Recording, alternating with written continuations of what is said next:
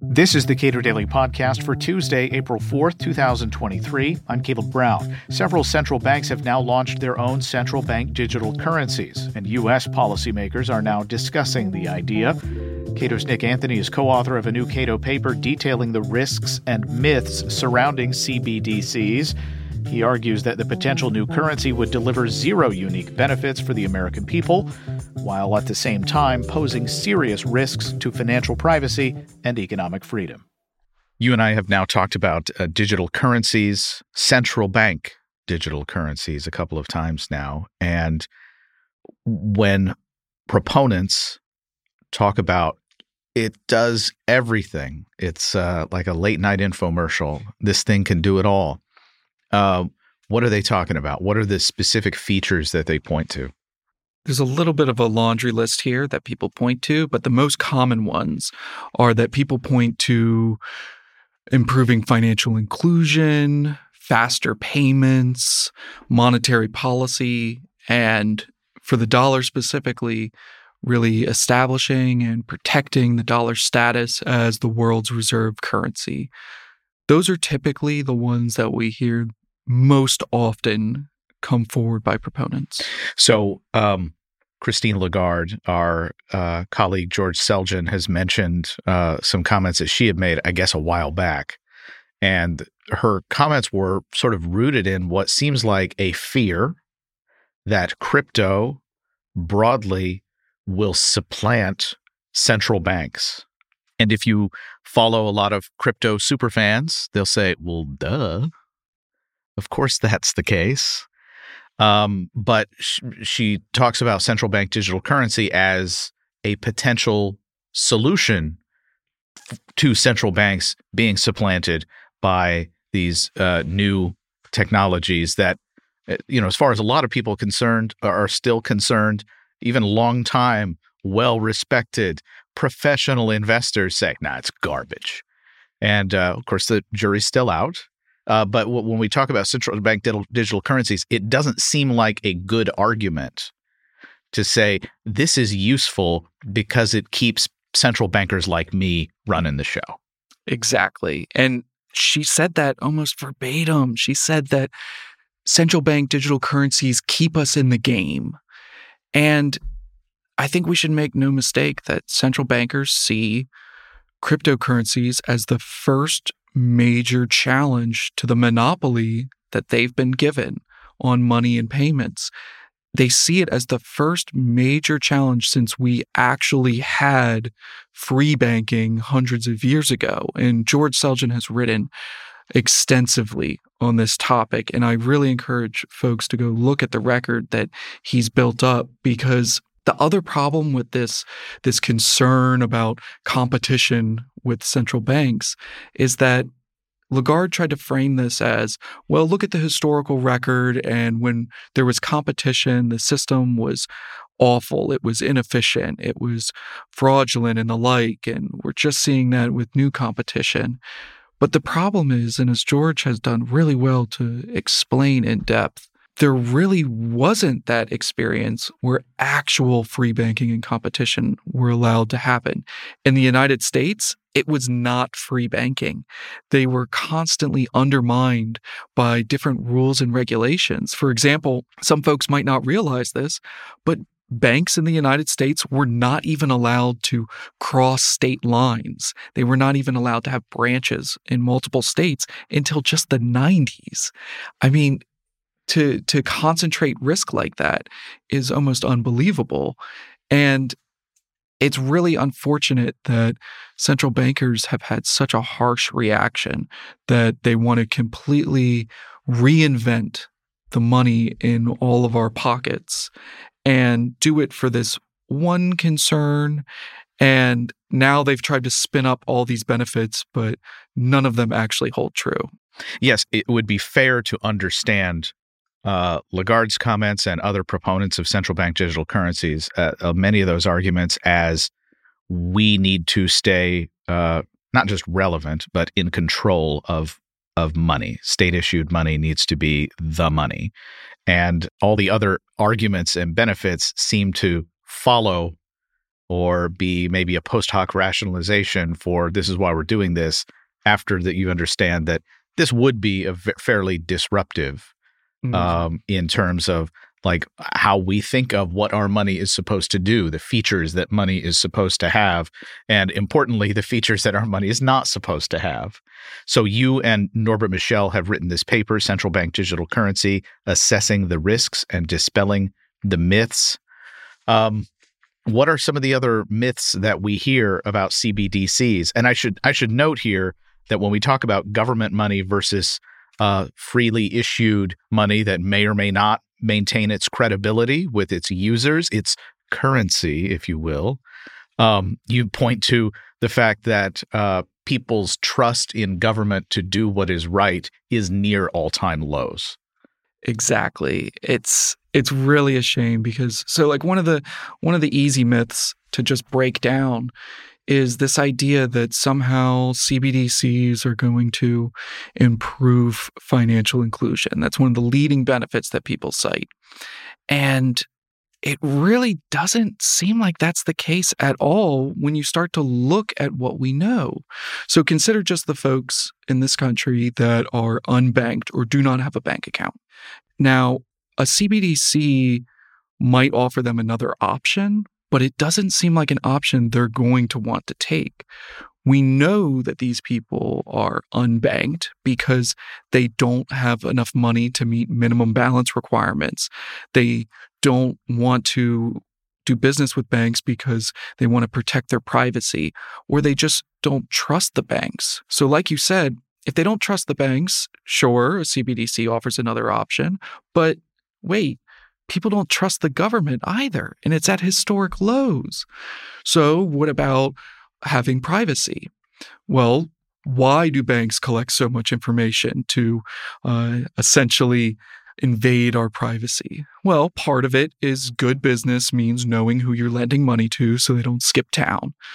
But a huge part of this is the Bank Secrecy Act regime that requires banks to file reports on customer activity to the government. I mean, in 2019, banks filed 20 million reports on customers just for their financial activity because it might have been suspicious.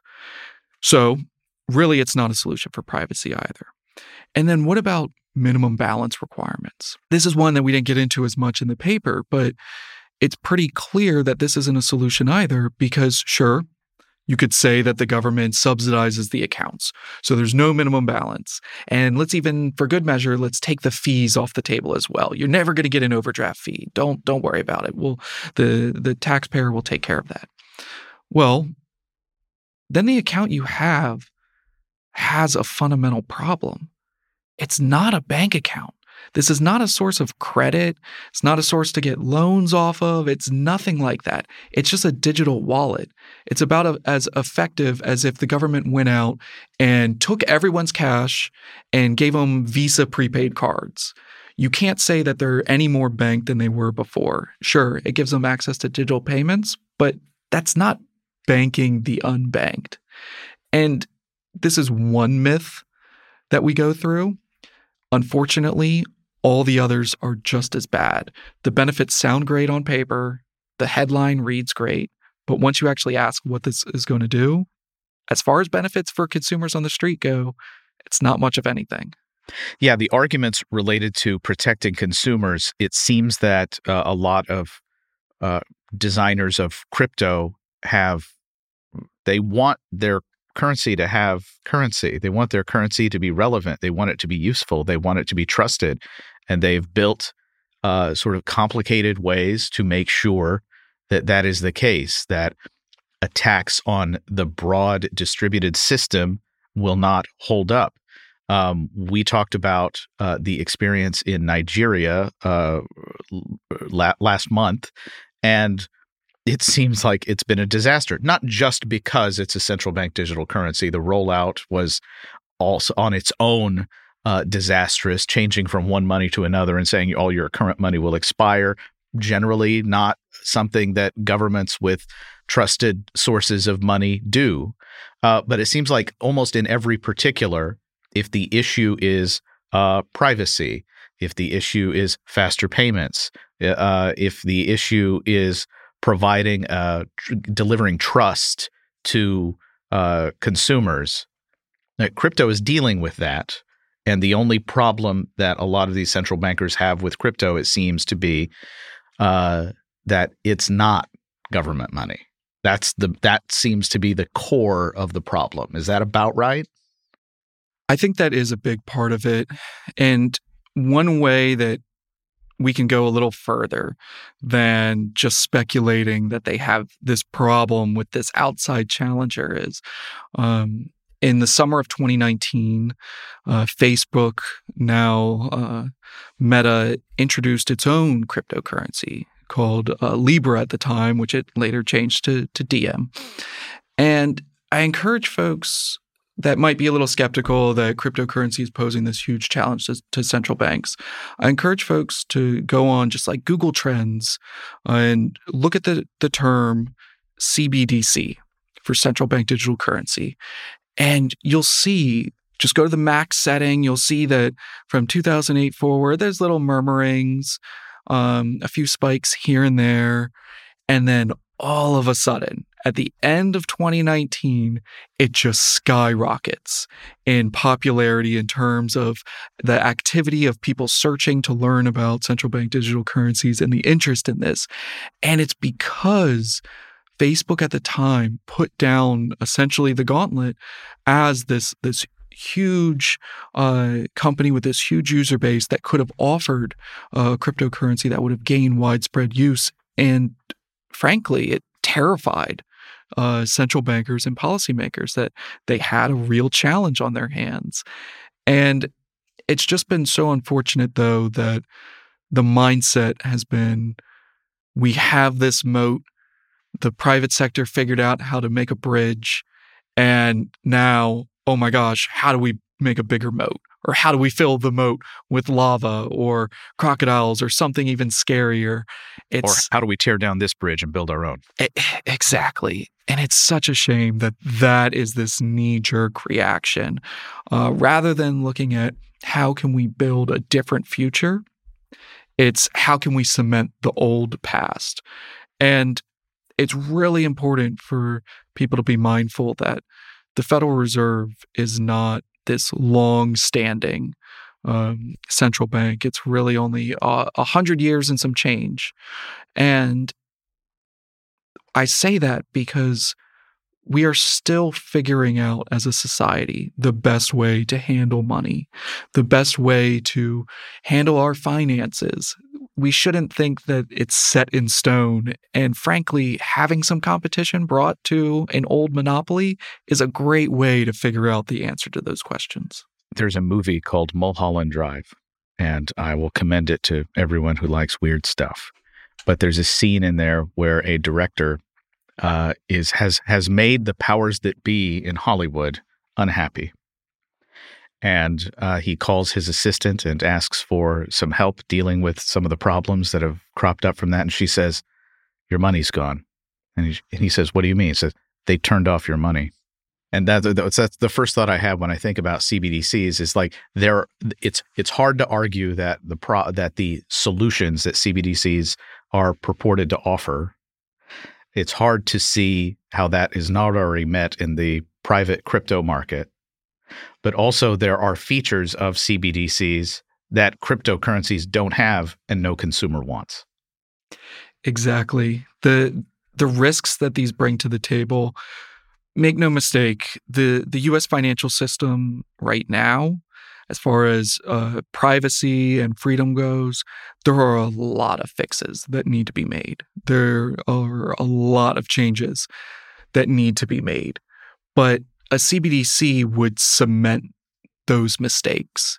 And it would, for example, uh, if one thing that could come up, I've seen proponents uh, joke about the idea that parents could program a CBDC to turn off when they're or to not be able to be spent on uh, candy for their kids in their allowance and i think listeners of, of this podcast uh, can already see where that's going uh, with a, overly paternalistic government. You can have things like like what you're what you're spending money on in terms of alcohol or drugs or the like quickly get limited.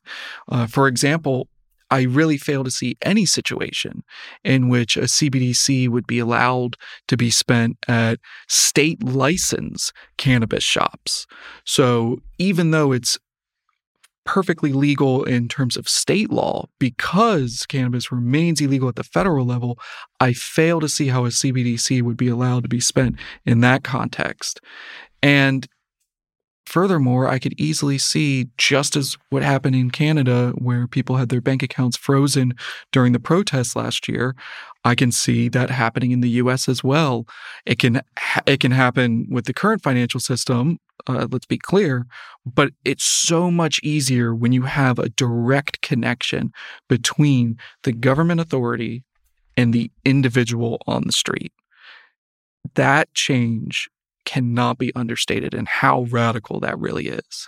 Right. Uh, money ought to be useful in a wide variety of contexts, any context to which two people can essentially agree. And CBDCs interrupt or have the potential to interrupt those agreements among individuals. Exactly. It's it's funny when you exchange cash the the Treasury Secretary's name is on there.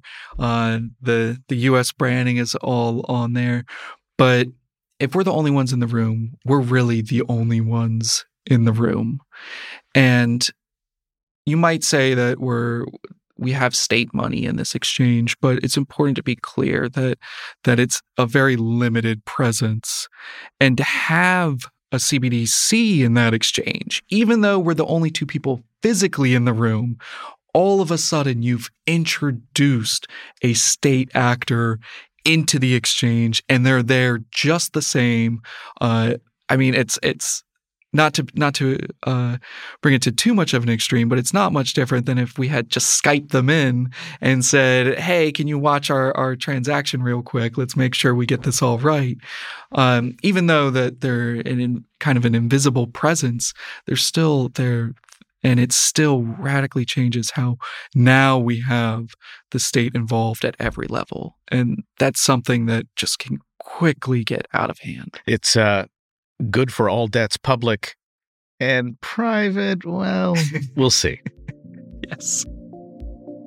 Nick Anthony is co author of a new Cato paper on central bank digital currencies, available today. Subscribe to and rate the Cato Daily Podcast and follow us on Twitter at Cato Podcast.